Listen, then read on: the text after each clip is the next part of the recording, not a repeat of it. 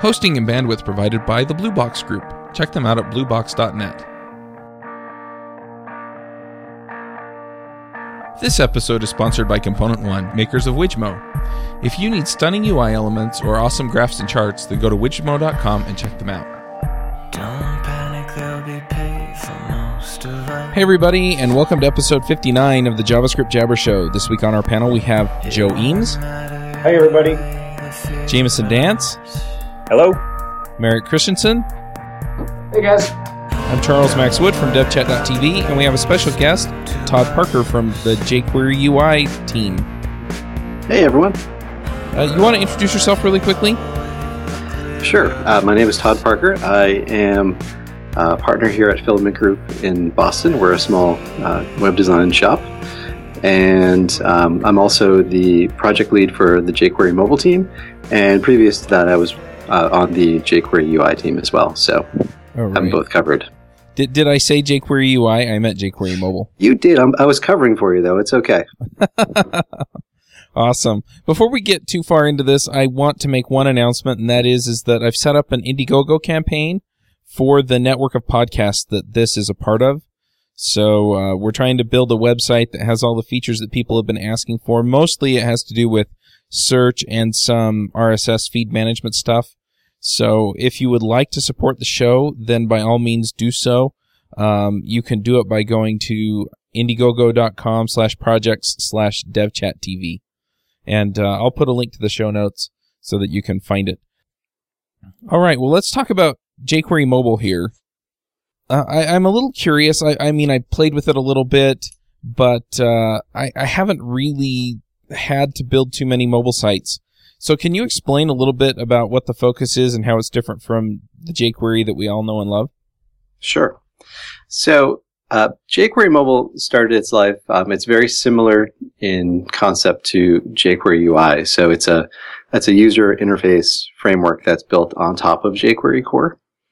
And so, and the difference between UI and mobile is obviously UI is much more desktop focused and mobile is mobile focused. Uh, that said, uh, jQuery mobile sort of from the beginning, we've always um, sort of approached it as being web first. And so we, we never, as a framework, have tried to ape a specific OS like some other mobile frameworks out there. Uh, you know, we've always said, you know, it's we're sort of native to the web. You can certainly wrap mobile uh, in things like PhoneGap and create a hybrid app, um, but you know, we sort of have a more neutral, uh, webby look and feel to it. And we've also always um, sort of embraced the principles of responsive design, which is the idea that you know, there's a blurring of the lines between phones and tablets and desktop, and, and that's going to continue to happen. So, really, the holy grail here that we're pursuing is a, a single unified code base that will uh, gracefully work across all of those different devices. And, uh, you know, so the layout and UI elements will adapt based on the screen size. And, you know, also things like user input. So we make sure that uh, mobile, you know, works with both touch events and mouse events and keyboard events and all those kinds of things. So, you know, sort of embracing everything that is the diversity of the web from the very beginning. Um, and we've been very focused on, you know, the UI side of things. So, uh, you know, we do all the hard work on making sure that we figure out how to make uh, the CSS behave, uh, which is really tricky across all these platforms. So we've been very focused on that as a project of you know, making sure that the UI works really well across really every device out there. If you've seen um, our device list that we support, it's sort of insane. I you you totally stole my thunder. I was going to sound all intelligent and ask you about responsive design. So, aha, you stole my yeah. thunder too. I'm sorry, guys. We yeah, are so, thunderless now. Sorry, you were powerless. Uh, yeah, so responsive design is you know a really big deal here at Filament Group. We're uh, huge fans of responsive design. Um, we've been doing a lot of work with our friend uh, Ethan Marcotte, who's sort of the the guy that coined the term. Um, he hangs out in the office sometimes here, and we work together uh, on the Boston Globe project, which is one of the the better known uh, responsive design projects. So, you know, we we sort of came into this project with that philosophy in mind. You know, so I think when we launched, a lot of people there were two expectations that were outside of sort of what we were trying to do. One of them was, hey, isn't why isn't this just a a DOM library? That sort of mobile centric. Uh, so basically a replacement for core. And, uh, you know, from the beginning, um, when John Resig started this, you know, he always wanted to it to be built on jQuery core and not be sort of a competitor to that. Uh, there's a lot of stuff the core team is doing to sort of make things um, mobile friendly with you know the move towards 2.0.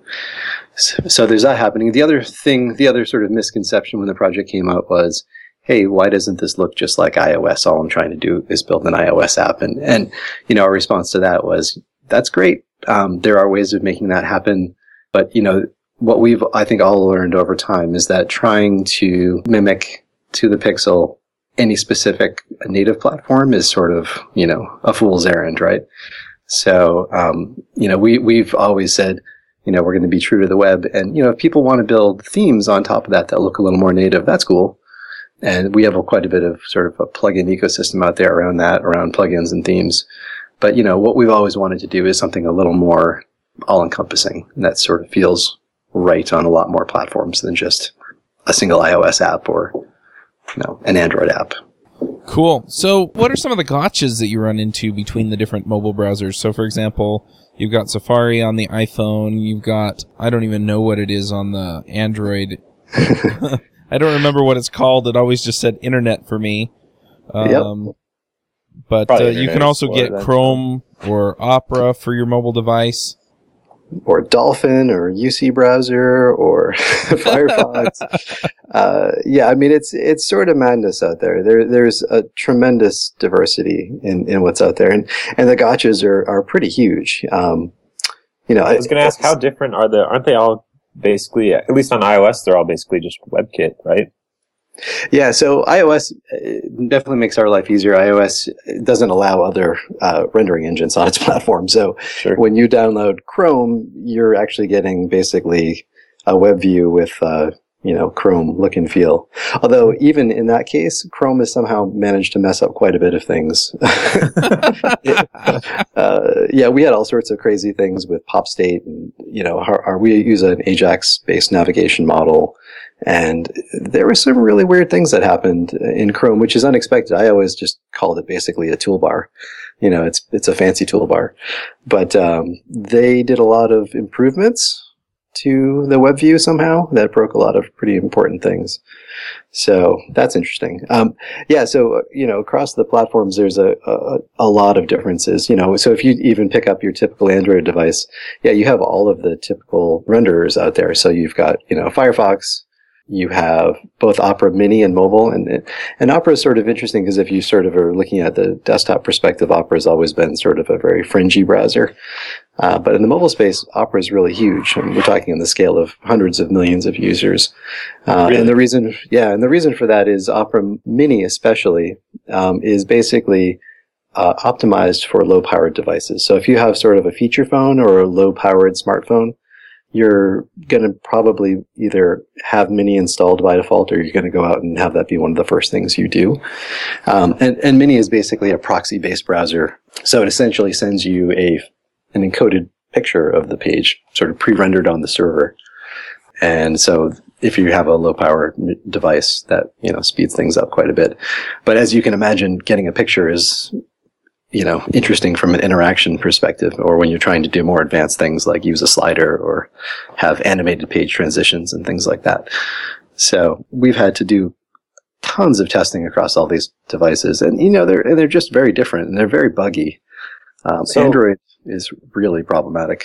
Android is the IE6 of mobile. That's funny because the problems with IE6 were that we were stuck on this one rendering engine that was awful, and now it seems like it's lots of problems, but it's from so many different crazy rendering problems from different engines. Can you talk a little bit about the challenges and approaches you use to dealing with proxy browsers? I know Amazon has the, isn't it Silk or something? The, the Silk fire? browser. Mm-hmm. Yeah. So what do you do to, to respond to events on a, a thing that's like rendered on the server and then sent down to you? It, it's, it's sort of interesting. So there were certain things that we had to do for Opera Mini especially. So uh, jQuery Mobile has a bunch of UI widgets, and one of the things that people also wanted that we built from the, the get-go was people really want animated tr- page transitions. You know, they want to click on a link and have something, the page slide to the side. And sure. so the way that's done is you need both pages in the DOM so that you can actually do the, the transition. And so when you click a link in jQuery Mobile, uh, you know, we're using progressive enhancement principles. So we start with a link that goes from page A to page B. And then we have an Ajax navigation system that basically hijacks that link, uh, formulates an Ajax request, pulls in the guts of that page into the DOM, enhances it, and then does uh, CSS based uh, animated page transition from A to B. So there's a lot of complicated stuff going on there. And so what we found is that Opera Mini would do all sorts of weird stuff, and a lot of it was timing based. So you'd click a link and you get a blank page because the server, I guess, was in the process of figuring out what was happening, and it was like, oh, time's up, time to send whatever I have. So their, their would send you a server still is trying to render and, and interpret. It's still trying Yes. to run the JavaScript, right? It tries very hard. Yeah, I mean, it's it's it is rendering and running JavaScript, and it's doing all sorts of fancy things trying to keep up. Because the the promise of a browser like uh, Opera Mini is that you can go to a, a full desktop site and operate it, but it's sort of it's very slow. So it's like Sure. Uh, and the things that, that are especially slow are things that will require a repaint. So even a simple thing, if you have like a collapsible widget on the page and you click on it, when that opens up, uh, it has to go back to the server and fetch either the whole page or that piece of the page, that, that image of the, the opened version of it. Um, so anytime you're doing user interaction, it gets really heavy. So there's a lot of things that we sort of did over time for many things like First of all, we kicked them out of the Ajax navigation system because there was all sorts of problems with it losing track of where you were. Um, other things like we originally with select menus, we have a nice, pretty custom select menu and a that would open up, and that was very slow for it to parse and very slow for you to move through it. So, you know, as a default, we now, you know, when you tap on our pretty looking select menu, it actually triggers the native menu to open, and things that are native like uh the native select menu actually sort of render immediately in Mini, so it's a lot faster. So a lot of these things are little tricks to, to take advantage of whatever native capabilities are there Okay. and avoid things that are heavy. But basically, the answer sounds like a lot of custom work, or like every individual feature. Yeah, I mean, there's the thing is there's no shortcuts, and what we've had to do is just test. So we have here in Boston, I think 70 different uh, phones, uh, tablets, e-readers that we test everything on. So when we're working on a feature, uh, we'll have a theory about how we want it to work, um, but we just do a ton of iteration. So you test it out and see does it work? Is it buggy? And it, these are and these are things that like you can't go into it like you would like server side and say, okay, I'm going to write a test for this. I'm going to write the code against it, and everything's cool. Sure. Like there's a whole lot of You have to like pick up the feature phone and run Yeah. the stuff on it. Yeah. So Like, basically, it sounds like there's a phenomenal amount of man hours put into this. there is a huge amount of man hours put into this, um, and I think that's really the the the value of the library is we we spend you know a huge amount of time, blood, sweat, and tears to sort of figure out you know what's that that perfect line that you can that you can walk that gives you something that works everywhere and works really slickly in, in a better browser. And we don't do a lot of hacky stuff. So it's sort of like, it, it- and that only happens by, you know, experience and a lot of testing. And so if people are, you know, if you're a developer and you want to build a, uh, a web app or a hybrid app, you can just pick up mobile. It's very easy to use. And you don't have to worry. As long as you sort of stay on the rails, you don't have to really do a lot of testing because you can assume that we've done a lot of testing for you. And I think that's why it's become very popular because a lot of people just don't have the thousands of hours to sit there and figure out why select menus have stopped working in Android 2.3. You know, Sure. so So, there's a lot of madness. so jQuery Mobile is kind of a mix between touch functionality and making things work on a mobile device, and then you've also got all these uh, UI widgets. So it, it's sort of like enhancing jQuery so that it works well on mobile and giving you a lot of the features that you would expect out of something like jQuery UI. Um, how much of it is is enhancements that would go on top of jQuery versus some of the more uh, visual uh, elements? Hmm. I would say it's mostly UI focused. So we've added a few things like there are, uh, you know, tools in the library that, that give you orientation change events and touch events and things like that. We tried normalizing those. So there are utilities like that in the library. Um, and, but pretty much the, the majority of what you're getting with the library is a set of UI elements. So you have a full set of form elements, you know, sliders and, you know, inputs and all that kind of good stuff. and things like accordions and collapsibles and panels and pop-ups and overlays and dialogues and all that kind of stuff. So, and those are the things that you're going to get in the library is a lot of UI widgets that have been um, tuned for mobile and touch, but also work just as well on desktop devices as well. Um, and you know, trying to tackle some of the harder problems out there. So, for example, if you've ever worked on a responsive design project, one of the really hard things to to get to work is tables, right? So imagine you have a financial report. It's got 12 columns of data. You have to see them all. How does that work at 320 pixels wide, right? It's sort of a really tricky problem to solve. And uh, at Filament Group, we did a lot of experimentation and some other people did. And as a library, we said, you know, there's two patterns here that we think are interesting. And so we built those as widgets um, in the last release. And so, for example, if you have uh, a table of data, you can either use a reflow mode. So basically each column of data now at a small width basically stacks. So you end up with the column header becoming a label and the cell contents becoming data. So it's sort of like labeled data pairs. So that works really well if you're presenting, say, a list of movies or stuff like that that doesn't need a lot of comparison across columns. And then we have a column chooser mode that basically you just start with a plain old table, you add one data attribute and it will let you, um, as the screen gets smaller, you can choose which columns are most important and the, the lesser important columns will drop away and be hidden but we inject a button and a little menu so you can hit the button and you can, as a user, choose which columns you want to see. So, you know, those are both things that are, would be really hard to build, but, you know, we do a lot of the heavy lifting for that. So you can just sort of add one data attribute and, and tell us which columns are most important. And now you have a, a fully responsive table. So that's what we're trying to do is really solve the harder problems that people would probably punt on if they had to sit there and invent it from scratch. That's really cool. So one other thing I want to ask about is, um, let's say that I've built desktop full width application and I start doing some of the doing some of the responsive design and things to it. What yep. kind what kinds of things am I going to run into as I start plugging jQuery mobile into it if it didn't have it before? That's an interesting question. I think what we've learned with responsive design is it's always very hard to retrofit something that's desktop centric into responsive. It's much easier if you take a mobile first approach, which basically you start from the mobile side and you scale up from there. Your life is always going to be quite a bit, quite a bit easier. But, you know, if you were trying to retrofit, and there are a lot of people out there that have taken desktop sites. I think there was a, a guy I met that I think he worked at American Century Bank and they already had a full desktop website. It was a really complicated site. And, uh, they were just conditionally, they were figuring out uh, using a server side detect whether you were on a mobile device or not. And if you were, they were simply injecting jQuery mobile and you know their custom uh, styles style sheet. And so it was taking the exact same content that was on their website and reformatting it, which is sort of an interesting approach. So um, that's definitely something you can do. I think the things that people find a little challenging when they're using mobile for the first time is because if you use all the features and you do use the, the Ajax navigation, you know, there's a little bit uh, of a different approach in how you handle things like scripting because you're not hooking into DOM ready anymore. You know, the page is already there and a new page is being pulled into the DOM.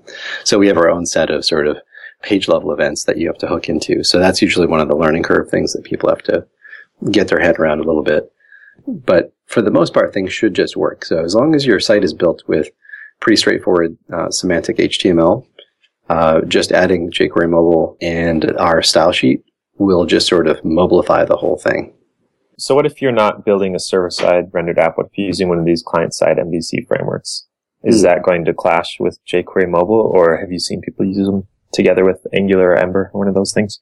Absolutely. So, you know, as a, as a library, that's something that we definitely spend a lot of time thinking about. It's nothing, just like how jQuery doesn't sort of get very prescriptive about which framework you should be using, we're trying to be neutral and so, and let lots of people sort of fill in that part of the ecosystem.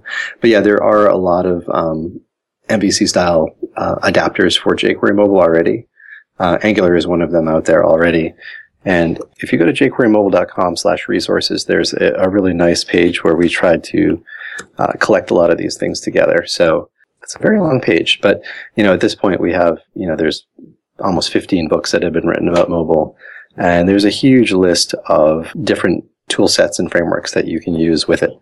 But yeah, there's a number of different um, MVC style frameworks that people have used with it.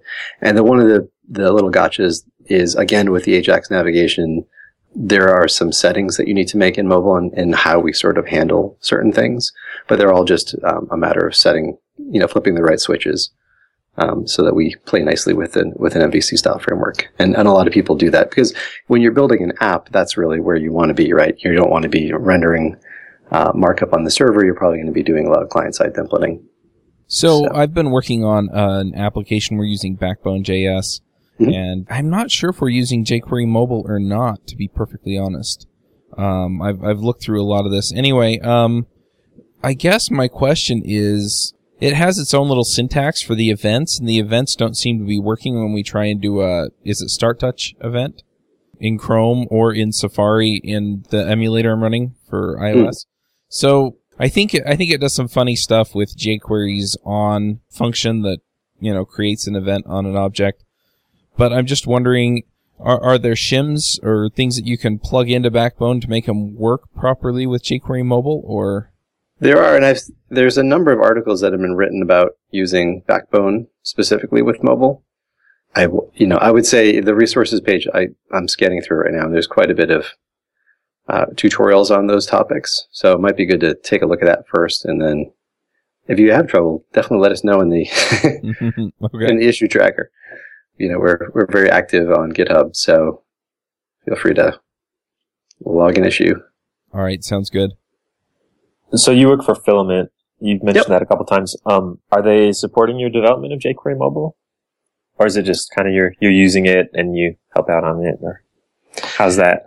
Sure. So yeah, uh, Filament Group has been volunteering quite a bit of time for jQuery projects in general over the last say five years or so. So we originally were involved with uh, we were using jQuery UI quite a bit on on client projects, and so you know, we were like, man, there's a lot of features we'd like here and we'd like to fix some bugs and we really want to rethink the way theming works. So we, we got involved in UI and sort of did basically a, a whole front end re- redesign of all the widgets and the, the CSS and HTML. Uh, and along the way, we, we came up with a new theme framework and um, a web based tool called Theme Roller that lets you create your own themes. And so we did that over the course of about two years. And, and from there, you know, John Resig asked us to, to help sort of lead the mobile project. So that was three years ago when we started that. So as a company, we've been, I think we've probably worked 7,000 hours on the project or some crazy amount like that. A part of those hours, uh, has been sponsored. So part of the project, uh, you know, we get sponsors from um, large corporations and things that want to support the project. And that in turn sort of supports some development time at a you know, a discounted rate. So that's how some of the, the folks on UI and mobile work and are able to work on it during hours. So it's a little bit of a mix. It's like majority of it is donated time and it's sort of different people here at Filament Group that plug in. And, um, so it's been, and it's been a really interesting process to sort of run a, a you know, a large scale open source project like this. Do you want to talk about some of the, I mean, you, you're such a huge project both in terms of number of people using it, but also the scope of what you cover. How do you organize it and make sure people are working on things that are useful and, and keep track of contributions and stuff? Yeah, it's it's just one of those things. I guess we spend a lot of time in the GitHub issue tracker and looking at pull requests and things. The thing that you'd probably be surprised about is that the jQuery project in general is fairly small, and the number of people that are working on core and even UI and, and mobile are all fairly small teams. So, uh, mobile right now has probably eight people, sometimes ten people that are you know day to day contributors, and then we have lots of uh, help from the community, people doing pull requests or helping us with issue triage or just reporting issues. And so, oh, wow, thought it was a lot more than that. Yeah, it's you know it's a it's a small group, and even that is fairly big, even by jQuery project standards. Something like UI probably has a smaller team than than even mobile does.